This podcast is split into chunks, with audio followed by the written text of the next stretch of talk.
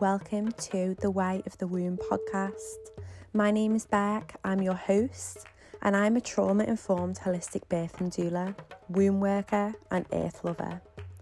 I am here to support you and all womb owners, whether that's through your monthly cycles and navigating the everyday, or whether that's to support your journey through the rite of passage of pregnancy and birth. My passion is to support souls to come home to themselves so you can connect back to your innate power, your intuition, and the wisdom of your body so you can feel empowered and live your truth. On this platform, we will be discussing periods, pregnancy, plant medicine, birth, trauma, mental health, spirituality, earth to body connection, and everything in between. This is a place for conscious souls to gather so that together we can heal, thrive, and live authentically, unapologetically as ourselves. This is the Way of the Womb podcast.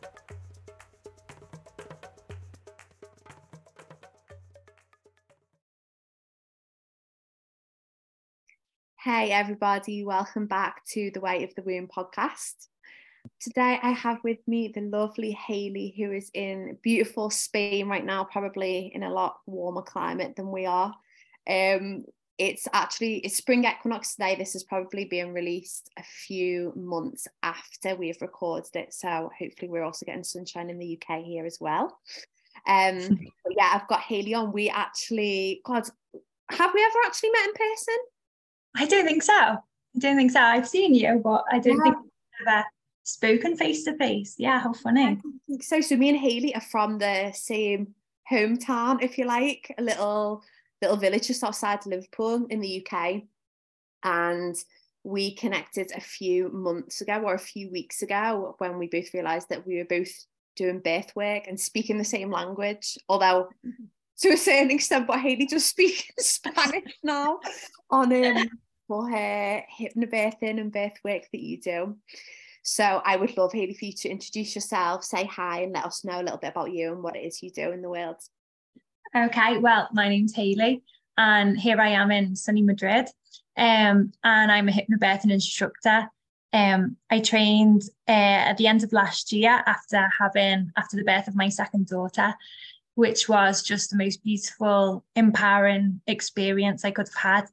And I just thought that I have to share this hypnobirthing um, experience with so many other women so that they can also have um, such a beautiful experience as well. So um, that's my that's my project now to to share this with other people.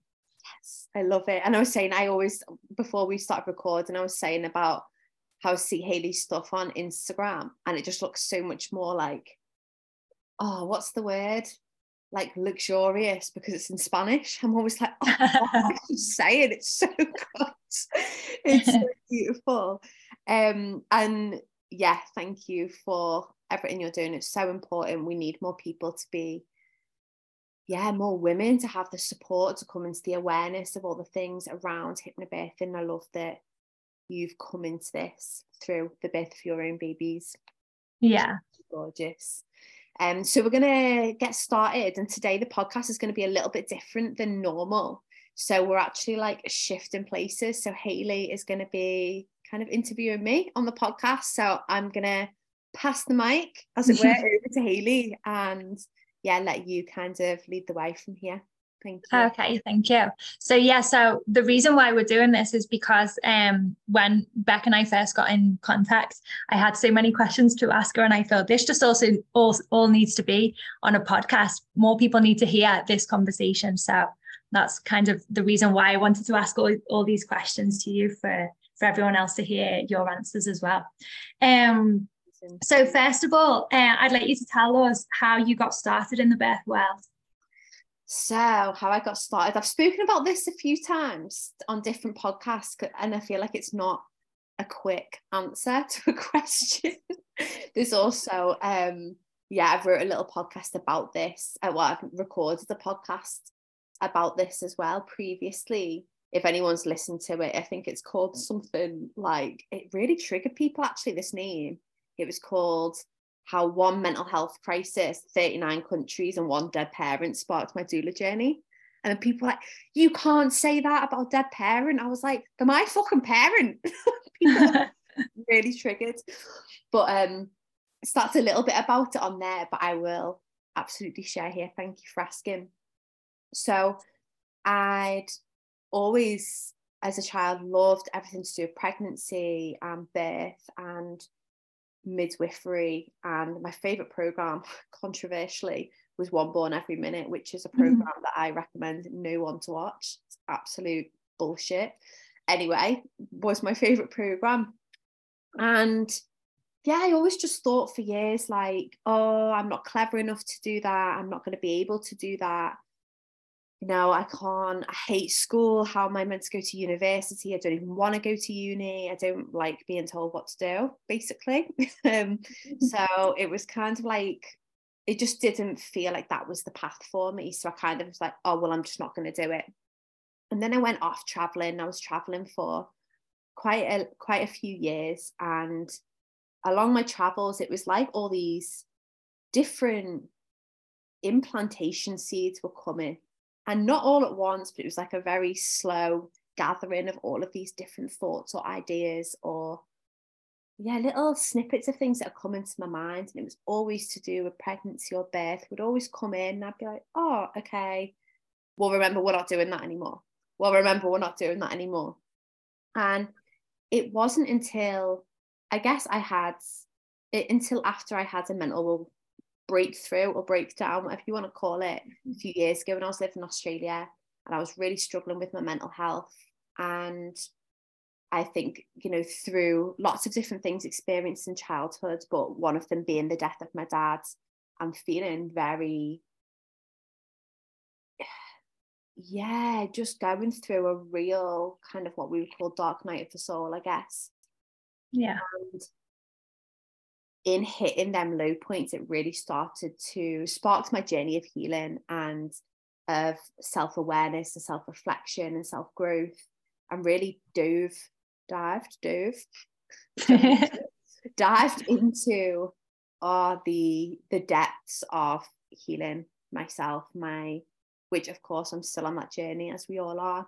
Yeah but like that story with my mental health, that story of my connection to my body and how disconnected I was from my body and myself and how scared I was to be connected to myself. And yeah, through that journey, I then was led to different parts of the world, different places, different, you know, spiritual practices and all of these different things that led me to India. And in India, I learned what a doula was. And I said to my friend, like, always for years, it's always come up, like, wanting to do midwifery training. But I don't know, it just doesn't feel like that's what I'm meant to do. And she was like, why don't you be a doula? And I was like, the fuck's one of them? like, that? and and I looked into it and was like, felt this like deep resonance in my body of like, oh my God, there's a way for me to do this without doing all the things I also don't want to do. Yeah so it just felt like this opening and it was yeah so profound to have found that. And now i don't as i said to you before we started recording don't resonate in calling myself a doula anymore um because i don't feel like that that is what i do in the birth space. I don't feel like i'm a doula more of a birth keeper. And yeah it was just so profound to me that when I went and did my doula training, I had all of these beautiful synchronicities and beautiful things that happened around it that it felt like the world was shifting. All of these things to bring me to this place to then go to my first birth and being in that first birth and just having this profound feeling of I've done this so many times before, and it was like a remembrance in my bones. You know, like every yeah. cell in my body was just like, I remember, I remember yeah. this. And it also was so kind of jarring to me how similar it was to my dad's death and how similar it was to death and birth being the exact same portal, opposite ends of the portal and um, yeah, it really shifted everything and realized that actually I'd already been being a doula since my dad had died, just hadn't been attending births. Yeah. And um, yeah, and since I attended my first birth, it was then just kind of like a upward trajectory of this shifting and all of these things around me to get me into the birth room. And it really felt like I was held and supported in that. So there was lots of different things to to propel me into the work. But I think I always would have got into this work no matter how the path would have looked. Yeah. Um, it took me a long time though from having as a child to then get into it. Mm. Um, but yeah, it was really beautiful, and I love. Yeah, thank you for asking. I really love reflecting on it and just being like, oh my god, it's so fucking cool. yeah, it's nice, isn't it, to look back and think how and realize how you did get to where you are today. Absolutely. I thought it was interesting you said that you didn't identify with a doula anymore. In what ways do you think, um, in what ways for you is a doula different from a birth keeper? Yeah. So, yeah, this is a funny question that I've been really contemplating the past few months. I feel like I absolutely loved my doula training. It was incredible, and I would recommend it to anyone wanting to step into the birth room. As we were just talking about before, it was conscious birthing, and it was incredible. I guess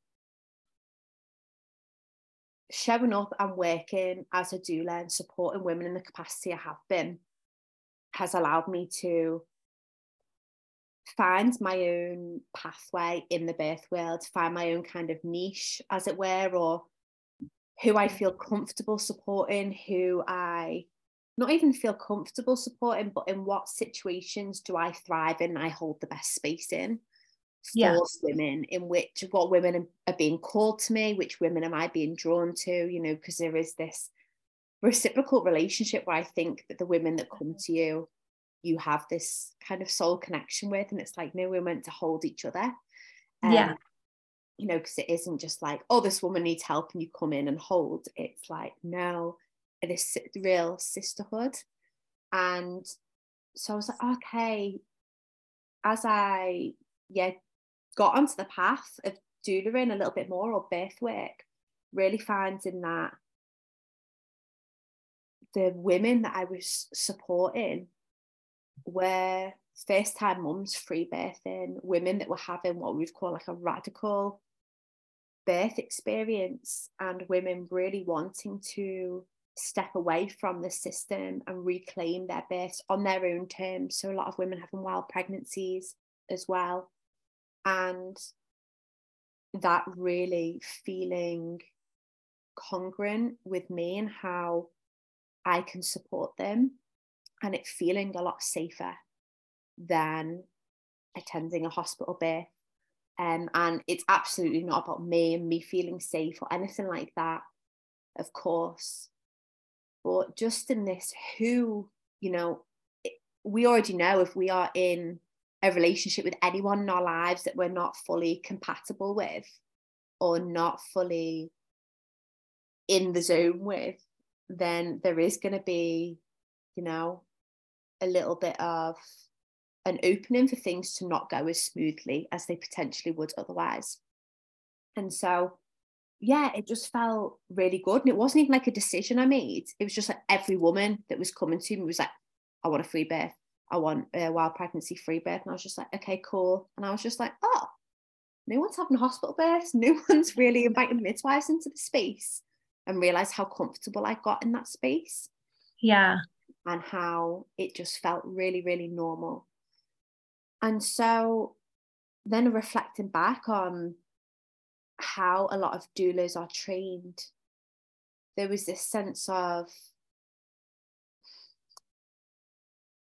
you know, supporting a woman in whatever a woman in whatever choices she makes. And to not project your story or your bias onto that woman yeah. what I was then seeing happening, not the experience I was having myself, but seeing happening with other birth workers and doulas around me, is that they were exposing themselves to vicarious trauma and witnessing women experiencing trauma because they'd made informed decisions to do certain things in their birth which might not have been you know potentially the optimum physiological way of birth in which nature intended yeah. And there was a sense of this passiveness as a doula that it was like well that's her choice. It's not your story. Take a step back. And you know if mm-hmm. that's her choice and that's what she wants to do then let her do that. And which yes to a certain extent it is absolutely her choice and my projection my bias. Doesn't really matter. It is up to her at the end of the day. Of course it is but there's a part of me that's like you know if i didn't speak up and say to one of these women in theory if you choose this x y and z could happen then am i also just being part of the system in which yeah. you know like allows women to experience this trauma? So as part of being a doula that felt quite passive to me that i had to just sit back and let whatever happen happen and yeah. almost play a part in the unfolding of traumatic experiences whereas when i feel, feel or what i feel personally is the role of a birth birth keeper or birth worker is it feels like beyond fucking the systemic things or the policies you've got to follow as a midwife or any of that this deeper sense of like you are a woman i'm a woman we are in this sisterhood we have both gone into this contract together i'm going to be fucking completely honest with you your body can do this. And if you pick this, then this is what might happen. And I want you to really be aware of that. Yeah. Um, I'm not going to pretend that I'm not a biased doula. I am absolutely biased. We all have bias. And for years, I was like, well, for a year, if not longer, I was like, I'm not a biased doula. I'm not a biased doula. Everyone just do whatever you want. But then not feeling like I was being authentic or true because none of us are non biased. We're fucking human, you know? Exactly. And yeah, so now being radically honest about that and being like, I will support you whatever you want. Yeah. I want you to know that this is what could happen with your birth. If you pick this, if you still pick that, then I will still support you, but I'm calling you forward to take full fucking responsibility for that. Yeah. Not just to do it and hope that I'm going to save you. I'm not here to save you. Yeah. And there's an element of, I don't know, for me personally, I felt there was an element of invite me into your hospital birth as a doula and I'll protect you. I can't protect that space. I can't protect that space. And women can't protect themselves in that space as much as we try. Yeah. Um, and that just did not sit right with me. Yeah. All. Why do you think people um, choose to have wild pregnancies then? I think I think there's lots of different reasons. A lot of women choosing wild pregnancy because they've had previous experiences of trauma, normally including the medical model. And for, you know, we know the more appointments we have, the more scans we have, the more tests we have, the more likely it is that we find something that the medical world will want to fix yeah. or feel like it's broken within our bodies. And so the more we in my opinion, the more we expose ourselves to the medical world, the more likely it is that we are going to experience intervention during our birth. And women are fucking sick of being told that their bodies are broken. We are sick of being told that our bodies are not capable, that we are not worthy, that birth is inherently dangerous when we come from a lineage of thousands of women that have birthed their babies through their fucking vaginas. And birth is not broken. Women are not broken. The system isn't even broken. It's fucking designed the way it's designed purposely. Because if every single woman knew their power, felt embodied, felt connected to their body, to their baby, inherently knew that their body was capable of birth, knew their value and their worth, every single fucking corporation that we had would crumble. There would be no diet culture, no cosmetic industry, no fucking plastic surgery shit. The maternity model, this projection that women aren't capable, wouldn't crumble. And all of these things that make the most money in the world, some of the most money in the world that uphold patriarchy, wouldn't even fucking function. So when we choose, when a woman chooses a wild pregnancy, and absolutely it's not for everybody. I believe it can be for everybody if they have the right support around them. Yeah. But I, you know, that's not the case. And yeah, but I believe that when women choose a wild pregnancy, they're actually standing up for every single woman before them that has been told, that's been oppressed, that's been suppressed in their power, that's been told, no, you can't, no, you're not allowed to. Because this is the one thing women have. This is yes. the one thing women have that men cannot yeah. take, but they're trying to. And I say men, I know patriarchy doesn't equal men, but there's a lot of people in white coats that are at the top of the line that are male. Yeah. And when we choose wild pregnancy, we reclaim part of that that cannot be taken from us. So yes. I feel like it is a radical reclamation of the feminine for every woman before us and every child to come after. Yeah, how beautiful. Mm. yeah. It gets me really passionate when I talk about it. but yeah, definitely it's our superpower, isn't it? Absolutely. That no one can um can take away from us um, as much as they are trying to. Absolutely. Um, what changes have you seen since you started working, and how do you think it will continue to change in the future? Oh, good question. I mean, you know, I haven't been doing it for 10, 20 years. I'm sure there's been such a change that birth workers have seen in that time and it's it's quite difficult to say because I feel like I am in an echo chamber as well of you know people around me that are supporting radical birth and which let's just put out there as well the word radical is not rebellious. Radical means roots and origins. So women are going back to the roots of origins of what it means our physiology our biology physiological birth. So when women are choosing physiologic birth and or radical birth now that we see women birthing autonomously as radical which is wild um, we yeah, I'm surrounded by that. I'm surrounded by women wanting that. I'm surrounded by women supporting that because that is the community that I'm in. Um, but I do know that on a larger scale, especially through all the COVID shit that was happening, that women we started to ask questions and we're like no something doesn't feel right. Why isn't my partner allowed in? This doesn't that's in which is completely fucking inhumane into hospitals yeah. i mean. And women just going well no i'm not doing that. I'm not doing that. And i feel like we're being called forward to step into their power, their responsibility in other circumstances where they potentially may have been more passive because they were just gone with the flow or gone along with things.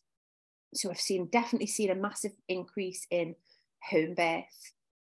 And through that, people learning about birthing at home because people don't when they're going to birth in the hospital, a lot of people don't feel like they need to learn because they're like, oh well, I just go in, and everyone tells me what to do yeah story that we've been given yeah they want to be told what to do don't they absolutely you know this false illusion of safety mm, yeah tell me and support me and hold me which you know again has been given to us and conditioned into us on a fucking deep, deep level. Yeah. Yeah. Women were going, okay, well, my partner's not allowed in. I'm going to birth at home. But birthing at home is actually quite scary. So I'm going to learn about birth. Then learning about birth and being like, hold on, everything I've known about birth is wrong. My body is capable. Do I even need a midwife? Is even a midwife available? So I've worked with women that have gone from planned hospital births or wanting a cesarean to having a free birth without anyone there but them and their partner. Yeah. In the space of months, you know, pregnancies, what, 10, 10 moons. And you know, just knowing that when we learn about birth and start to cultivate that relationship and trust with ourselves, within months we can see a shift, we can see a change. And so, yeah, there's definitely been a shift, there's been a rise in women reclaiming their birth stories and their autonomous birth that they so many women dream of but don't think they're capable of achieving so there has yeah. been a huge shift shift in that, and that starts ripple effects. You know, one woman has that birth and she goes and tells her friend. Her friend then goes tell someone at the gym. They go tell their partners. They then go, oh, she shared her birth video. Let's watch it. And then we start going, oh, people can birth at home. Well, maybe I'll birth at home.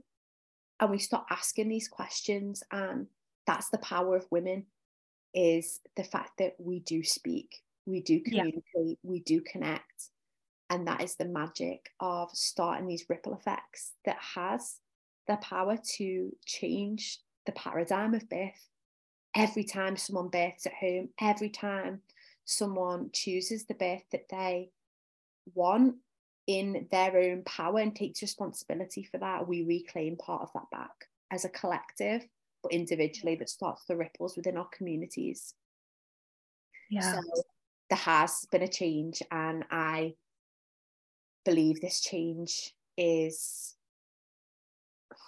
has been very confronting for a lot of the systems in place in which do not support this. So, for example, the last few weeks, um, when you have a free birth, I don't know if you, I don't know what it's like in Spain. If you have a free birth in the UK, um, if a midwife doesn't attend to you within six hours of your baby being born, then you legally have to self notify your birth. If you see a midwife within six hours, they will notify the birth for you. The birth right.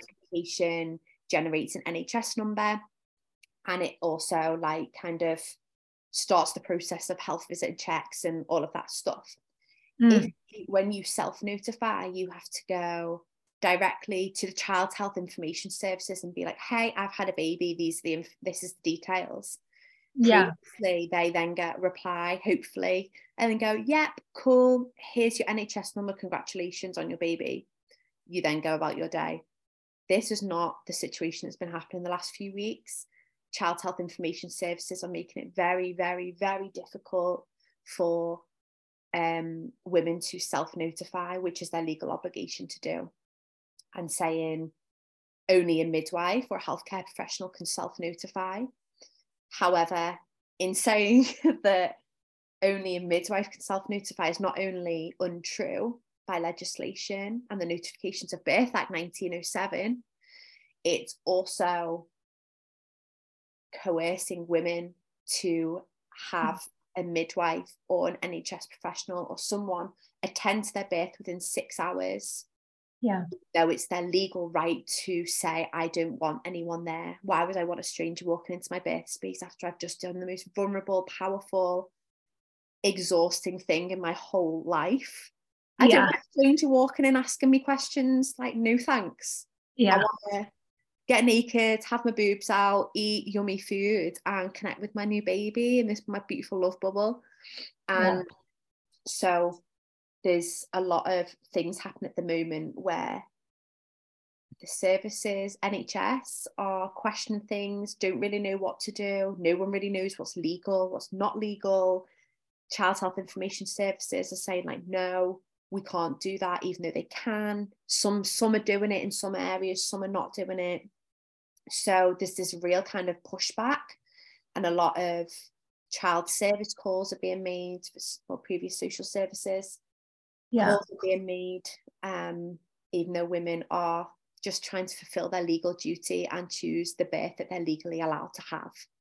Yeah. Um, but this is causing uproar because it's different. It's not the norm, you know, we're not going into hospital and having all of these things. So there's been pushback. But what I'm seeing is that actually they think that they are stopping women, but actually what they're doing is planting seeds, deeper seeds than all of the Yeah. shit with COVID. And women are saying, nah, okay, Yeah. well, you know, this is you fight about amongst this about amount like amongst yourselves. I'm Yeah. gonna go birth how I want because I fucking can. Yeah. And it's I- powerful and beautiful, but frustrating. Am I right in thinking that this is the same as registering the baby? Or are these completely different things? Yeah, so these are completely different things. So the notification of the birth is a legal obligation you have to do in the UK to basically say, okay, I've had a baby. Right. Registering the birth is something different that you have to then do. Is that a legal requirement as well? People think it is, but it's actually not a legal requirement. Right. So you Google this, it will tell you it's a legal requirement. It's not legal requirement to register the birth of your baby. Um, it's a rare thing to not register the birth of your baby because essentially signing your baby, well, what's how some people see it, and I don't know the intricacies of registering the birth, to be honest. Mm. But um, you know, a lot of people say in registering the birth, you are signing yourself over to be a part of the system in which you lose a lot of rights when you register your birth. So I know people that have not, that have notified their birth, all gone fine, But not registered. registered, but are still able to get income support, passports. So one of the things because you have to register because otherwise you're not going to get any support when your baby's born. You won't be able to get a passport. You can. Right. Okay. So um yeah, it's a again a rare one that not a lot of people know about. So you might go in to register your birth, or you might go in to apply for a passport and they go, Where's the birth certificate? Which is what you get when you register a birth. And you're like, I don't have one. Because I haven't registered my birth. And then they're like, oh my God, I don't know what to do with this. Like, we don't really have that. So again, you have to unfortunately know what you're doing um, Yeah. to be able to support yourself through that Yeah. um, because you're coming up against a lot of people that think they know the ins and outs and everything but because it's so well because it's quite rare it's not the norm what you're doing not every registrar knows about it so um person that works at the registry office sorry knows about it so yeah it is different people think that it's the same but yeah it's different Yeah. Okay. Um. So, what do you enjoy the most, and also the least about your job? Ooh, good question. I love these questions. Um, what do I enjoy the most? Oh, nothing beats that moment where a mum meets her baby. There is nothing like it. There is nothing like it. Um, and witnessing the fathers in it as well. You know, if someone has their partner present or if their partner is kind of in their life at that time when they have their baby, there is nothing like watching a woman literally pulling quantum energy into physical reality in Yeah. front of us. You're watching two souls split, or one soul split into two, or two body, one body split into two, and that energetic level of that in the complete silence and just the oxytocin filled oh it gives me it gives me shivers. Oxytocin oh just the thickness of the oxytocin in the room it's like you can swim in it. Yeah, for you as well. Oh, absolutely absolutely and it's just there is nothing like it in the world. It's like literally time will stand still and it's in the moments where you're like oh this is what life's about. It's Yeah. these moments that are actually all there is. Um, so yeah, and you know, witnessing a mother journey throughout her labor and walk through fire to collect her baby to then you know turn around to her partner or to you and say like i did it. Oh my god i did it. It's going to make me cry. It's just like incredible. It's it, there's just i'll never i will never yeah. come never get bored of it. never get bored to it and never be like oh it's just another birth. It's every single time there is like this. Fuck. It's so profound and so normal. In the like it's a fucking miracle. But so normal. It's like well of course yeah. you can birth to a baby obviously. Yeah. and it's like yeah every time. So that is definitely the best part that just yeah. Oh i just love it. I'm on call for a birth at the moment. It's like an imminent birth as well. So i'm just like oh i know i'm going to be in that soon. Yeah oh. the next one will be mine which is very exciting. Oh yeah. um what's the best birth you've ever attended oh i couldn't I you like that word by the way attended because i think that sounds quite medical it does sound quite medical um yeah attended i don't know if you usually use another word so I witnessed. Witnessed, yeah. But Support. supported, yeah. I do say attended sometimes. Um, but yeah, it is quite a medical word actually now you say that. But yeah, I do feel like I am in attendance to witness the power of a woman. You know, that's yeah. what I'm there for. Like if anyone actually videoed me what I did at a birth, they'd be like, she's doing fuck all. I'm like, that's good. That's what I want to be doing. That's when I'm doing my job the best. Yeah. Um, and I can't remember what your question was. Oh, you told what the worst part of the job is. I did ask you that, yeah. Hmm, the worst part. It's, I think you've answered it already. Now talking about the system and yeah, I think it's difficult when because the mamas I work with, they're, they're not clients. They're not. Yeah. Like, I fall in love with them. Like, I love them. Do you know what I mean? It's like, yeah, there's a real deep connection there that I feel to every single one, different ways. And I, when they come up against you know, question from family or projection from people or say if they have been interacting within the system and they're then told you can't do this you can't do that that's very frustrating and it's really you know of course it's not my story and there is an element of okay well you have to have a boundary up to protect yourself from you know, being like, this isn't my story, that's what's happening for them, and you've got to support them through it. And absolutely, of course, I'm going to get emotional about it. Like, I love these women, I want them to have the most beautiful experience they can. Yeah. So I, I don't like that bit. Also, when I've been on call for a very long period of time without any breaks, so like seven, eight months, mm. struggle with that. Um, really? Yeah, there's definitely been like a. Um, I wouldn't say I, like I hate it, but sometimes it's definitely difficult because you know having to stay within a certain distance of your house, having to have your phone on constantly. Yeah. Um, kind of being in that I'm always ready to go at any point. Yeah. Um, that emotional attachment to them as well.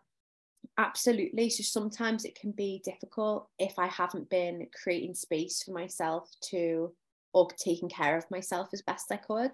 Yeah. Like that.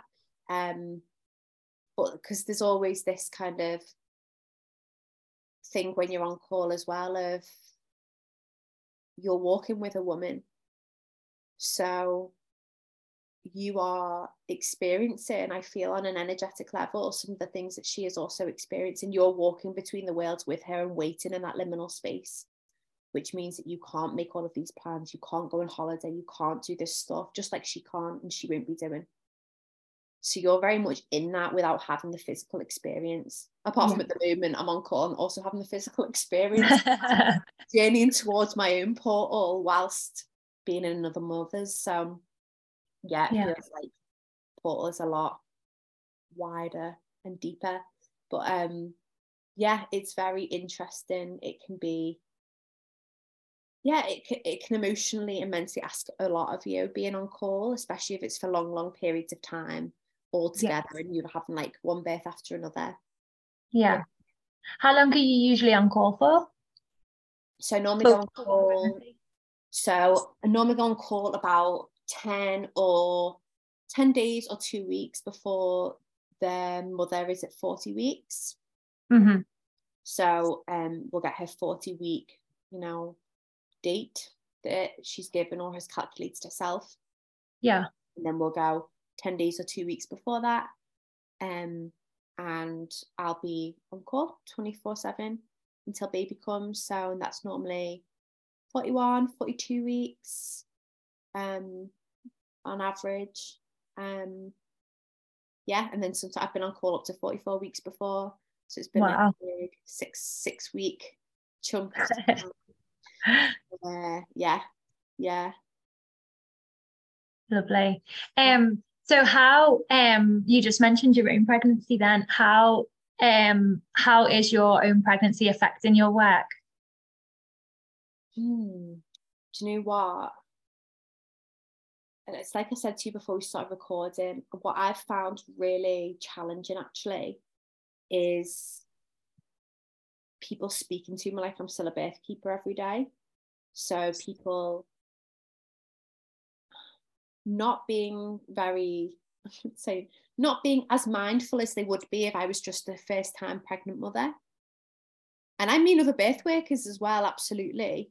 And, you know, it's not that it's anyone's fault. It's kind of, you know, and I have communicated this now to these beautiful people around me. Um, but this kind of sense of oh well you know everything. Not i don't know everything about birth but like the sense of you know everything about birth. Or you know all of these things. You know the logical answers.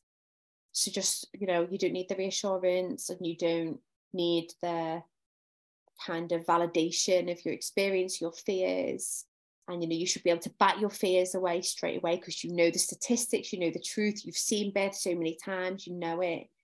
And i don't feel like i have had access to wearing that hat, my birth keeper hat, as it were, at all times. And actually, I've just been struggling to hold the stories of trauma and abuse that happen in the birth world in the same capacity that I do normally. Very sensitive to things, and I don't feel like that that's something that's been that's considered. And I felt definitely at times felt quite lonely in my pregnancy because I don't feel like I'm receiving that support and holding, which ironically I feel like yeah. I can provide for women when they're pregnant.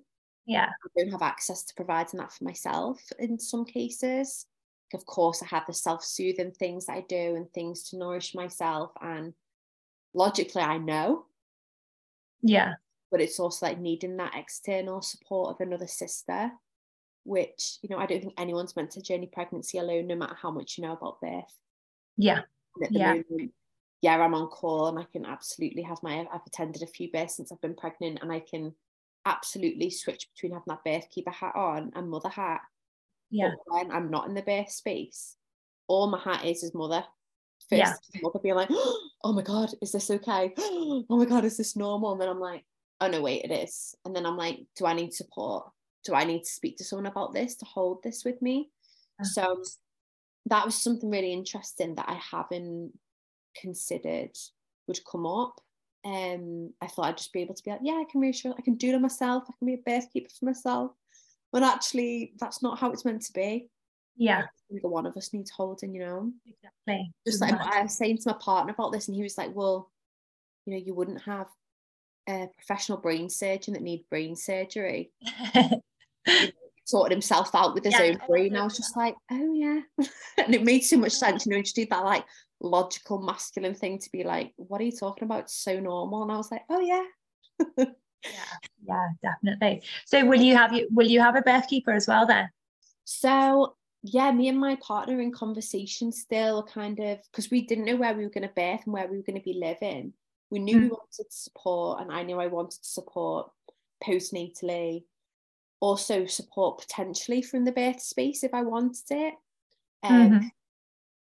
and but not know where we were going to be so who we who we'd kind of have access to or who i could reach out to to see if they were available um but now we've found a place we've got um a birth keeper that can come if we want her to i can still only see me and connor my partner in the space at the moment but um potentially a birth keeper we can call upon there's also there's a few women actually that have just said I'm going to be on call. A few other birth keepers that I'm close to Yeah. that I attended their births as well, or friends that are birth, like dear friends that are birth keepers that have just been like, I'm on call if you need me.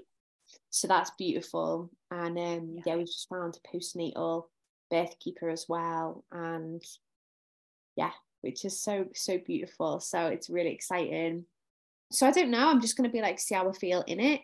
If I need Yeah. someone or feel like I need that extra feminine in the space because although my partner can definitely tap into that and hold space incredibly well, I feel like having a woman in the space is different. Mm. So Definitely. want that option definitely. Yeah.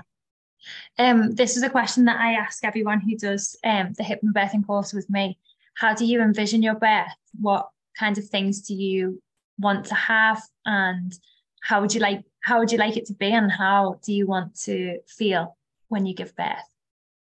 Oh, see, interesting. I haven't been asked this question. Really? Yeah, because probably because I'm a birth worker and everyone I speak to, it's kind of like, oh, we're all I think well, a lot of people already probably know my birth plan without us having to ask me. Um, but yeah, so for a really long time, I envisioned it in a yurt and I couldn't see anything different. And we have an option of birthing in a yurt. That's really what we wanted in case we wanted to do that. I really wanted to be close to the earth and and to feel like the elements close. So Yeah. the option of birthing in a yurt or birthing it inside our new place. Um, I keep swinging between seeing myself in water and then not seeing myself in water. Um, but this pregnancy has felt very watery. I felt very drawn to water. So Mm. potentially a water birth, but I'm really see, I really want to have a beautiful altar space and not feeling like I'm going to have music in the space. Got my pink Himalayan salt lamp. That's all I can see. I like first thing I was like, well, I'm gonna have my salt lamp. Don't know why. it's like the one thing I keep thinking of. And yeah, I just really want it to be. I want to feel it all. Yeah. I want to really feel and embody every single thing that my body is doing without distraction. So I imagine it being like time on my own with my partner, but not too much communication. I, I love touch anyway. It's one of my love languages. So I know that I'm going to like touch my back or whatever. Yeah. He's going to be fucking knackered. Um, so yeah really imagining that and yeah really wanting to do a birth pause when baby's born as well and just have that kind of like moment to come back in to ourselves Yeah. um, before we meet baby and then obviously find out what we're having after a little bit of time as well and just I'm really open to it being however it needs to be and really trusting that my baby's going to come in the way it needs to come. Um, because I've too been having, I've because I've been having a wild pregnancy as well. It's like, oh, I wonder what position they're in. Oh, I wonder how they're going to come and all of the things. I know we can never guarantee that anyway, even if we've had all of the different things. And yeah, I'm just really feel like it's going to be well, I already know, of course, it's an initiation within itself, but because of the work I do, I already know that my pregnancy has been a very big initiation emotionally and of like purging of stories and trauma type thing, I guess. And I feel like I'm clearing out before the birth. Yeah. Um, but I feel like the birth is going to be a breakthrough of that. And I'm prepared for the magnitude of that as well. Well, prepared as, as just prepared as you can be. Yeah. I'm aware that that could be my story. Um, so just yeah, really wanted to be and allow myself to be supported. Yeah. And yeah, yeah, that's all I've got so Mm-hmm. far. No idea what I'm going to do with my placenta yet. Ah, yeah. Yeah, I don't know what I'm going to do with that. I've got this real, like, always wanted to eat it, always wanted to do smoothies. Mm. It was always like, yep, smoothies definitely. Can't wait to have a baby to have smoothies. As soon as I got pregnant, was like, we can't do anything, we can't eat it. My partner was like gutted. He was like, well, why? Like, I, I wanted to try some. Can I eat it? I was like, no, you can't eat it if I can't. no one can. Wanting to, uh, yeah, I just feel like it's meant to stay whole, and it's such. Yeah. I feel quite sad about it actually because amazing that my body, my baby's communicated that to me, but also like because it's something I've always been excited to do Yeah. and it feels so primal that now because it's such a strong feeling to not i'm like oh that's a bit sad Yeah. but also like honoring that for sure so yeah we're kind of preparing for all the different options for placenta burial and in case i want to eat it so just having everything ready in Yeah. So, exactly. You might change your mind exactly in the same way that you changed your mind when you when you got pregnant. You might change your mind when you see it and you hold it and Exactly. Um, exactly. So I'm just preparing for all of the scenarios in case Yeah. I'm like, actually, I'm starving. Give give me a chunk of this. yeah. Get me some toast with some placenta. Are you going to have a lotus birth? Maybe, maybe because I feel like, I mean, I know every pregnancy is different, but I feel like if I'm going to have a lotus birth, it's potentially easy with your first pregnancy because you don't have small children around. So it Mm, makes it a little bit easier to handle. Yeah. Um, so maybe we're preparing for a lotus birth, preparing for encapsulation, even though I really don't like tablets, but who knows? Preparing for all of it. So Yeah. so we can decide. But I do like the idea of a lotus birth, but I think maybe there's something about a lotus birth as well that's just not really sitting right with me at the moment that almost feels like I'm just letting it decay. yeah. And it's almost like letting it yeah i don't know because and then i question why i'm resistant to that because it is the end of the placenta's life and it makes me question if there's a resistance to the death of the placenta um Yeah. experiencing that i'm resistant to um but i like the idea of doing like a semi lotus birth for like a day and Mm. then burning the cord um so yeah, we'll see. I feel like I'll just know. I feel like the baby will tell me what it needs Yeah. right. Yeah. Yeah. Do what feels right. Yeah. Um, okay, so my last question is um, can you tell us one small thing that everyone can do in order to have a better birth? Oh, that's a good one. Mm. Listen to yourself first and not the stories that your mind tells you about birth, because these are stories, projections, potentially, potentially other people's stories or previous experiences or traumas. But getting the support of, of someone that's going to support you to be able to hear your true voice, not the voice that your mind tells you, or yeah, really getting support to start that journey. And actually, I believe we begin preparing for pregnancy before we've even thought of conceiving through beginning the journey of healing ourselves is how we can begin to prepare to have an empowered birth in whatever form that takes. Yeah. So, yeah, definitely beginning to listen to your own voice and honoring it as well is one of the biggest things. Yeah. Instinct is so um imp- that instinct and intuition, isn't it, is so important when um when you're giving birth. It's uh, definitely important to listen to to these things. So important, so important. But yeah, thank you so much for asking me all the questions. Oh, it's so funny to be interviewed on your own podcast. Yeah, you've taught me so much, honestly. Um, just in how long we've been talking, almost an hour, but I've just learned so much from listening to you. So thank you. It's been incredible. welcome. Thank you for coming on. And next time we're gonna do a no- more normal podcast where I will be interviewing you and want to hear all the things about hypnobirth and why it's supportive for women. But um, yeah, until then, thank you so much for asking me the questions. If anyone um, has any other questions in regards to this, please message me on Instagram at Beck Wallace Birthkeeper. And Hayley, I would love for you to share where people can find you on Instagram or what you have on offer, if you've got a website, or yeah, where can people find you? Yeah, so I'm only on Instagram and Facebook at the minute. I'm Parto Seren uh, on Facebook and Parto Seren Madrid in um, on Instagram, um, and I'm currently offering individual and group courses for hypnobirthing, both in English and Spanish. Um, in person if you're in Madrid and online if you are anywhere else or if you happen to be in Madrid and you prefer online as well. Amazing. Thank you so much. And yeah, we'll chat soon.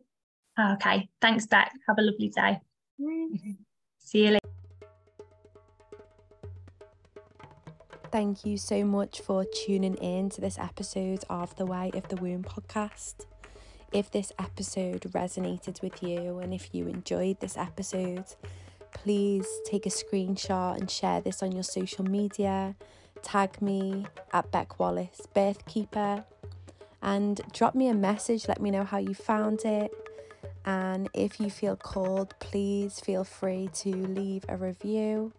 It just helps other people to find the podcast so that we can build community and gather together. Thanks so much. Sending all the love.